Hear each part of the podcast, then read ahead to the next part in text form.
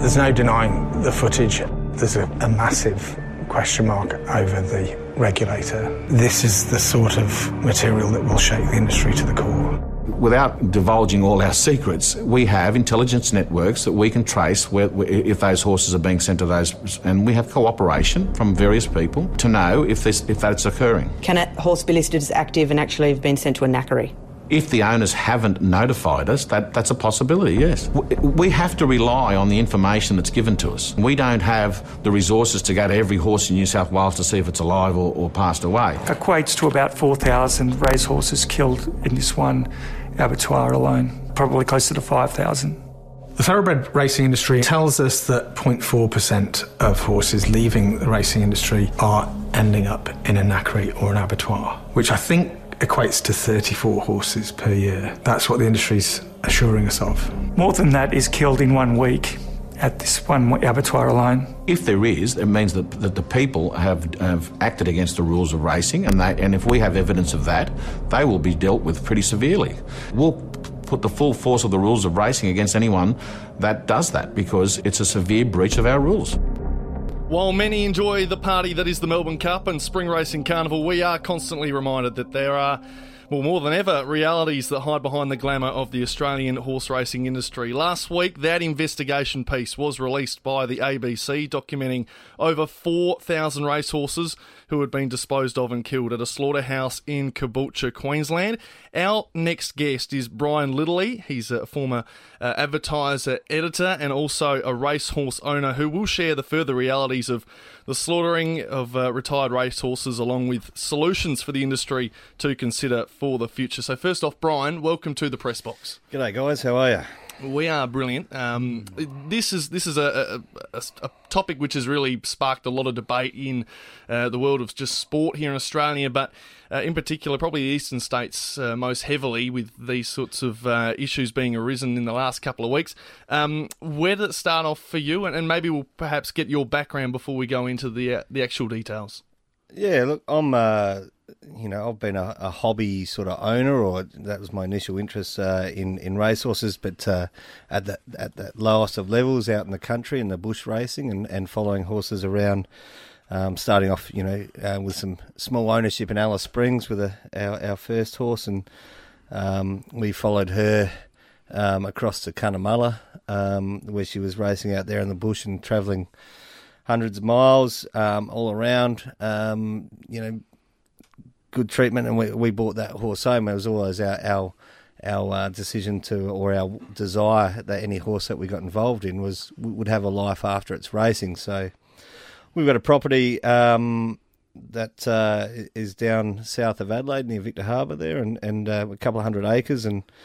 Um, you know that property was earmarked for us from about five six years ago, and that's when I started to get into the idea of you know being able to have ownership of a racehorse uh, and be part of that scene and, and be part of that experience. Um, you know, I've had some met some wonderful people out and about in the uh, country race scene and, and further afield um, in, into the higher levels as well. Um, but being able to take on horses afterwards and, and things like that and look after them, so we could have the best of both worlds, so to speak, and, and meet the expectations of what is a good owner and and um, and participant in the industry. Now, from there, of course, uh, you've then taken on uh, the ownership of a horse. Uh, how did you get yourself involved in that? Yeah, look, we um, we uh, had our first horse, and we, we did bring her home. Unfortunately, um, she she did die in a track in- incident, and um, you know that really sparked something with us that um, we, we lost that horse because there weren't facilities to be able to. There wasn't a real good facility for us to turn to in that time um, to give it just that you know a couple of weeks or a bit of a, a, a break to mm. to try to see um, what we could do with it. So um, it was our intention to to save her.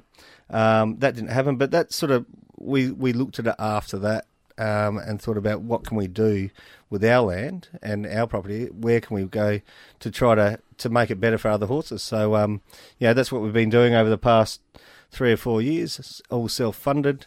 Um, you know, we bought a couple of horses home. Um, we'd had a share in them. We bought them home from out in drought country in Cunnamulla. Um, uh, they were suffering out there because simply the conditions were so hard for these horses, Mm. um, and the uh, trainers and the owners there, the part owners, you know, wanted a better life for these horses, so they came home to to us, um, and we've sort of evolved from there. What's your initial reaction when you see something, a report like this on, on the ABC? Um, my reaction to the images are that it's shocking. Um, the treatment of those horses is absolutely uh, deplorable um, by those individuals in that abattoir. To, to treat a horse like that, to even speak to a horse like you see that one individual, you know, there um, th- there's no respect for the animal. There's no respect for the um, best practice of in an abattoir. Um, to see the report, um, my reaction to it is that it's uh, it's a very timely. Um, you know, they're, they're on a sure bet there to get some attention. Um, the animal activists, and and I don't think that it's uh, it's certainly not a fair representation of the racing industry. Yeah, you mentioned there the timeliness, and it is very interesting. Now, you're you're obviously a former journalist, so you uh, you understand the conventions of stories and the timing behind them. The ABC, how are you sceptical of how long they may have been sitting on this story and when they released it? Yeah, look, I, I've, um, you know, quite clear to me that uh, had they acted earlier, um, had the uh, footage and, and the and what these investigators, investigators, you know, the animal activists had known about the Caboolture abattoir had been released when they first got it two years ago, uh, they could have saved a lot of horses. Two years ago. Um, up to two years ago, I believe wow. the investigation went fa- that far back. Um, some of the argument is there that uh, you know they needed the proof to show that this is happening. Um, I don't really buy that. When you start to see those images, that that um, that much mistreatment of animals, you have a you must act in that circumstance. You said, uh, Bryan, that three or four years ago this sort of struck you and you lost your own horse, which is sad. Is there enough, I guess, regulation guidelines in the horse industry to treat horses that have become injured? Do you think it needs, uh, well, will this give it uh, a little boost to get things in the right place? Yeah, look, I think um, across the different um, sectors, like across the different states, and that um, there's varying levels of um, response to in this in this area in this field. Um, I under, you know Victoria do it very well, um, and and have been, and, and they've re- the Victorian racing uh, racing Victoria has reacted really well.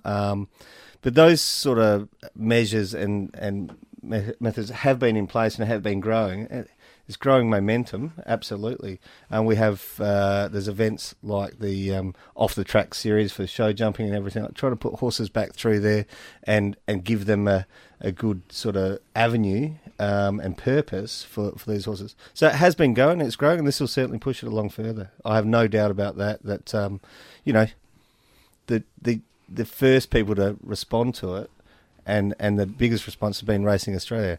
They're pretty much the only authority, um, Racing Australia and the subsidiaries to respond. Now, this report uh, is eastern state based, but uh, are we naive to think that it's not happening in South Australia and other states around Australia? Well, Dale, historically, of course, you know we know we've got a we've had a horse abattoir at Peterborough, so it's it's clear that it has been it has happened in the past that horses from the track have gone to abattoirs. It's it's a it's been happening for decades, everywhere, all around the world. That's there's a commercial there's a commercial proposition there, um, but um, I can say in in recent times, in my observations from what I've seen from those country tracks and and people around, I know a lot of trainers and a lot of owners in and around South Australia. Um, that I don't see much of this happening at all. Like, you don't hear of too many horses going off to the abattoirs at all. Not from the track, not out of that that way. So, what would a reason be for a owner of a horse uh, to take one of the horses they own to an abattoir? Oh, look, it'd be in my mind, and only seen from my observations, I can only say that it's it's a last last ditch thing. Yeah. Um, you know, you have horses that uh, have injuries. We that's you know in any sport we have injuries um, and deaths. Um, so humane humane destruction of an animal that's been injured. That they're not going off the abattoirs. Um, it would be a, a last ditch thing. What we're seeing with these horses, the horses that you see in those videos, aren't straight off the track. They've gone through other places. They may may have been rehomed, and this happens a lot where um, well well intentioned people take on horses, rehome them, and then their circumstances change. You know, they find that it's hard. Uh, horses are a hard thing to look after, and they're expensive. and expensive, yeah. Um, and, and I suppose as well the the numbers that the industry are putting out. Would you would you suggest that? And we saw this during the investigation documentary that was released that maybe the numbers are being fudged in a sense to the point where it's alarming that they're hiding so many instances of this. Uh, You mean the in different racing Well, areas? no, the the different the bodies in obviously the eastern states obviously release their own statements around who, uh, how many there are. Um, do you think that South Australia would at all fudge theirs? Oh, look, I don't think. Um, you mean how many are being slaughtered, or how many uh, Well, are, are we- being retired, or Are or we being put out? The the correct amount of number of horses in South Australia that would be slaughtered? I, I believe um, horses in general. Um, we uh, probably don't have an understanding of how many horses in general. We're talking all sorts of horses, like Right. ponies, um, you know, stock horses, um, former wild horses that have been rehomed, and, and things like that. There could be there could be hundreds. Like this, but from a racing perspective, I think that you'd find that the numbers are pretty spot on. That we're being told. Is it uh, just a case like in anything? Is it a minority spoiling it for the majority in the industry? Yeah, again, like I'm, I'm going on what I see and who I speak to, and, and I do get to see a lot of these lower end people. They give up everything for their horses, and they are really good people, and they work together to make sure that, um, you know, we we can only do what we do to save, know, save or rehome and try to re-educate. Only we've done about twelve to fifteen horses that we've had played a hand in through our property, and also, um, you know, through negotiating and talking to other people to try to help funds. We can only do that because we've got that support of the industry and we've got people around that look out for each other and help transport horses from here to there and take them on and look after them for a bit so we can get those arrangements in, in place. Um, so that's what I see. And the majority of people are just, they'll do anything for their horses and for the horses they compete against. And it's a real good community. It's a strong community that, that put in for other communities around the place and support them. So, yes, I think that uh, it is a minority of greedy, selfish people that, you know, it's a sport of kings, right? Um, and kings can be expendable. So there is that element there. But the heart of it, good people. So, should the racing bodies around Australia, should there be some form of financial give back to protect, to start a fund for one of, one of a better term in AFL? They have player funds and mm. now looking at concussion funds. That should there, the racing body, which is a billion dollar industry, mm. should some money be given back to protect these these horses? Absolutely, and it already is. Um, Racing Victoria has announced a $25 million equine um, welfare fund. Um, I think over three years that that'll play out. Yeah, ten percent of all public ticket sales from this year's Melbourne Cup Carnival will go to it, and then five percent of the VRC membership fees um, will go to the Equine um, Wellbeing Fund, which is fantastic. And using that money in a in a way that, uh, or using those funds in a way that do fund operations a bit like ours to to be able to expand. And um, it's essential that we create avenues for these horses because they can't just languish in a paddock. You can't.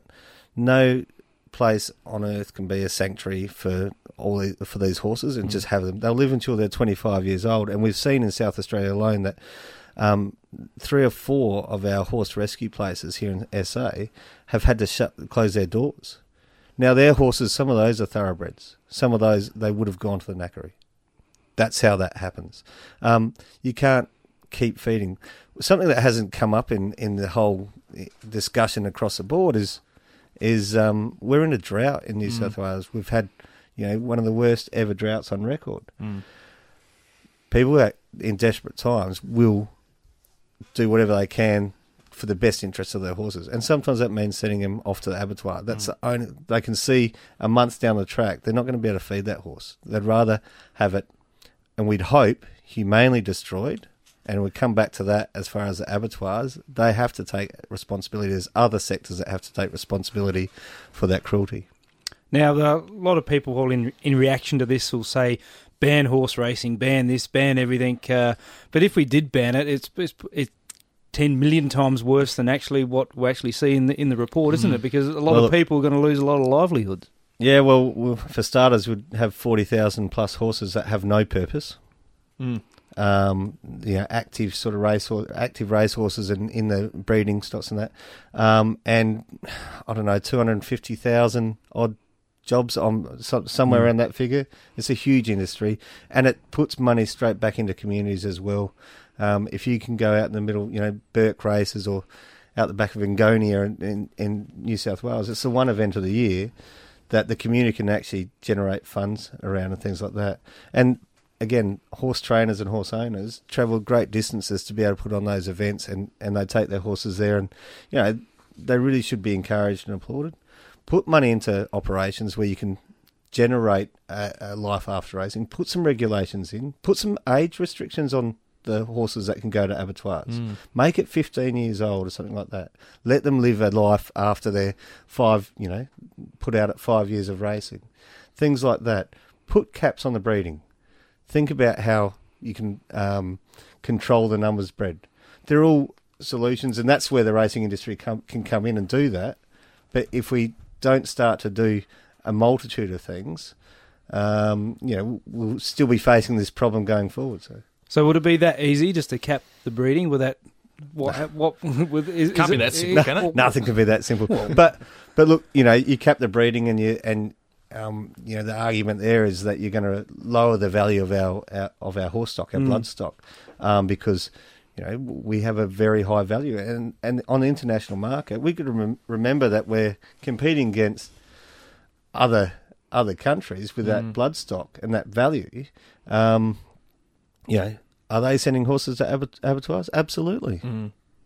Is it is it is that okay though that we are competing against other countries in the world that are doing such inha- inhumane things as we are, yet we're worried about the competition and our value dropping?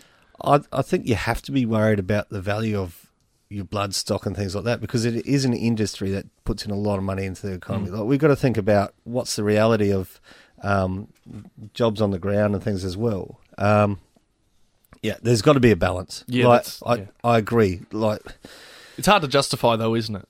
The the fact that we want it, we want to keep the value, but at the same time that means continuing in a sense some of the things we're doing. Um, yeah, I don't think you necessarily have to continue. You just have we just have to apply a range of things there, and you know some of those things that I said, um, you know, putting a cap on the or putting an age limit and restrictions, but it comes back to like the individual as well. Uh, put me in a you know, let me see a, a fellow that treats a horse like that in that caboolture, and I'll put him in the horse pen with him. Mm. You know, it's just shameful. Like it has to be. There's bad people around everywhere, unfortunately. Um, but you know, we're lucky that there's better. Yeah, a majority of people are good, and we've got that majority in the racing industry, really. So Let's move into this perhaps some of the solutions that could be provided for this issue. Um, what do you know, or what what you already listed some? Okay, breeding capping, or um, what are some of the other things that could potentially be done better for uh, these racehorses? Um, look, I'd I'd come back to um, funding operations like ours. Like that's a um, yeah, we're we're small, and I'm not experienced in this. And there's plenty of people out there who who know a hell of a lot more than me about horses and how to do it. But the idea is, you, I listen to what people are saying and what they're crying out for, and it is some funding to be able to um, put it into facilities. People have got the the space and the land to do it. Um, they need the infrastructure, and more importantly, they need programs that, that they can be sure that when they're taking on a horse, it's it's going to have a purpose, um, and and they're going to have to be selective with that with that as well. There's you get from any one trainer, you'll get a a great horse and a real nasty horse. It's got nothing to do with the trainer; it's the horse. um, and that's that's unfortunate. And sometimes you just can't break through with those horses. Um, but put some fa- put some facilities in place or some um, some centres around the place, some relief type centres. Um, educate people on that. Um, drive that message home on a on across all levels of racing. So not just the the big meets and that. So spread it out um, nationally and across the the regional racing as well. Um, you know that's probably where horses are being picked off because the high the high end horses aren't um, you know they're in the spotlight. So um, good intentioned people taking on horses and then three four years down the track they realise it's too much to handle. And um, you know little little Janie the it's no good for the pony club the you know 16 16 and a half hand um, thoroughbred so it, it they then get moved on um, and they, they go through that cycle and end up in, in an abattoir unnecessarily perhaps Is it possible to have Australia wide regulations, or are the state bodies too stubborn? Like the Victorian racing body, obviously taking the front foot on this and and putting things in place. I, look, I'd like to think it's possible. Um, I I couldn't comment on individual racing uh, like sectors and, and, and bodies, But there's Um, not. It's at the moment. It's not controlled by, a, I guess, a, a, a strong Australian body that Yes. that controls all all the states. No, that- they all work separately, and That's right, but Autonomously, you know, the, don't the, they? the talk is about having every horse that is in possession of something that is someone's possession um, chipped, and that's a that's an agricultural type thing. That's a, a, a government type move. So, Yep. yes, there are some measures you could put in. But let's not forget that you know in in Kosciuszko, they're culling brumbies.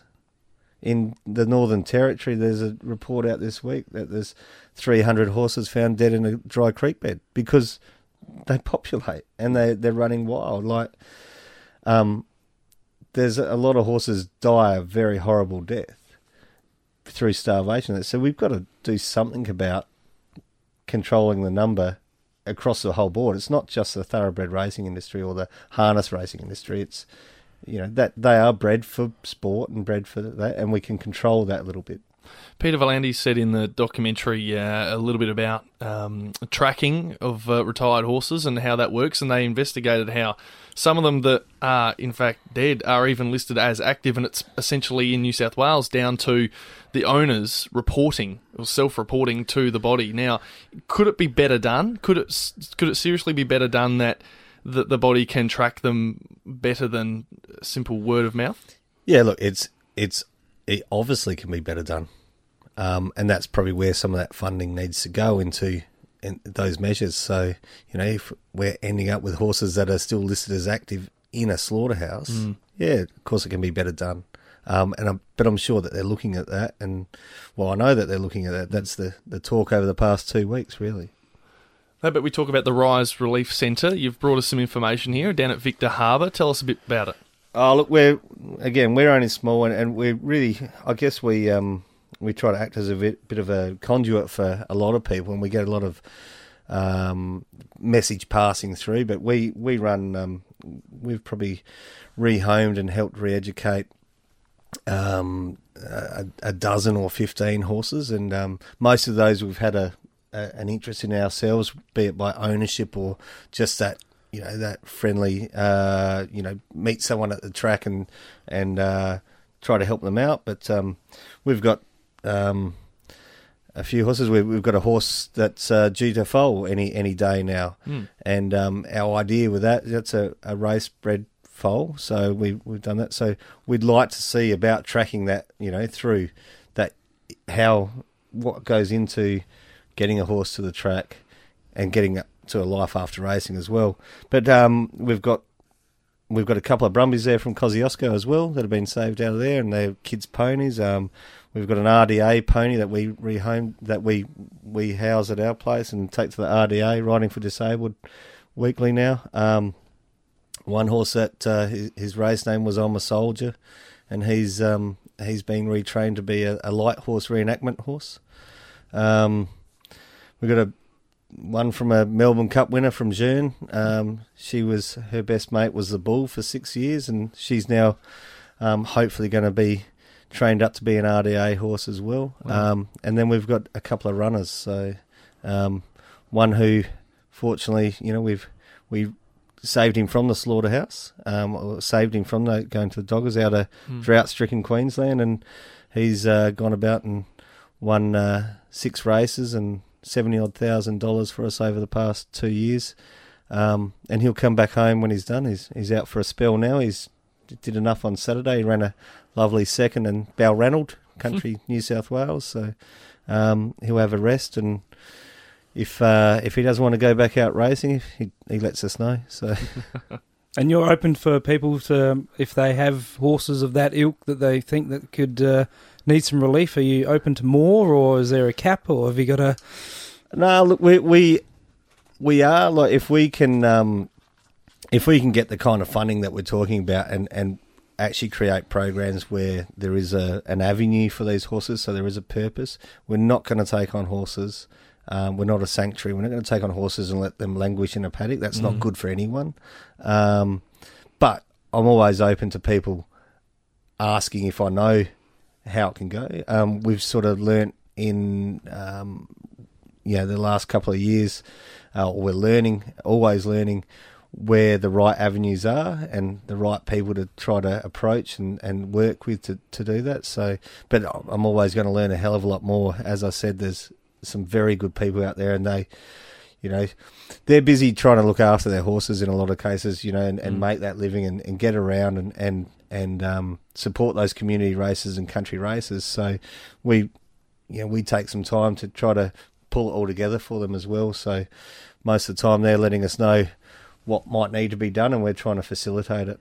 Well, you've got a vision. You want to run up to 20 uh, off the track horses on the property in various states, retaining all sorts of different purposes and create opportunities for their use. And you've basically uh, outlined some of that. So, how do people, I suppose, get in contact who may be listening who are involved with this industry? Oh well, the way the way we look at it is it, it is an industry that needs to invest in that kind of thing. So that's our vision. Um, we're not going to sit there and ask for handouts from the public at all. Um, our vision is to say this is what can be done. Well, our vision is this: we could do this. We've got the facility there, or we've got the the room there to do it. We need to build some infrastructure in that. So, you know, it's not just us. There's um, there's a whole heap of good things going on around around the state. So we were we want to look at uh, equine therapy for veterans uh, for, with PTSD and perhaps you know at at risk youth. Um, there's a really good program. Uh, going on out at Dublin at the moment. They do a lot of this stuff over in New South Wales. It's huge over there with the veterans support. But um, out at Dublin, there's a program that was trialled started this year. Um, and then we've got um, you know, if we can do some trail riding and things like that and take horses through that way and then rehome them after that and keep a cycle going through. But that's a, you know, the industry does need to invest in it. Um, and, you know, I'd, I'd love to see the, uh, the animal activists who clearly at this time of year get a lot of donations for their cause. I'd love to see them start to put some of their money back into these programs and actually do some good with that because they're, they're generating, you know, you know comparable amounts of money as the racing industry in Mm. some cases. So, you know, if you if you want to um, save horses and, and look after them, you know, put your money where your mouth is. Mm. There's a lot of. Uh, I heard during the week something about the Melbourne Cup can, I think, sustain itself for an entire year at Flemington without opening the gates one more time until the next Melbourne Cup. So that's the sort of money that this industry is making, and it'd be amazing if we could put it in some better areas. Bryan, we really do appreciate you coming in. Uh, the project and the cause that you have uh, put forward here is uh, unbelievable, and we hope it really does uh, rise in the future and, and tracks upward um, to a better place than where it currently is. Bryan, thanks for your time in the press box. No worries, thanks.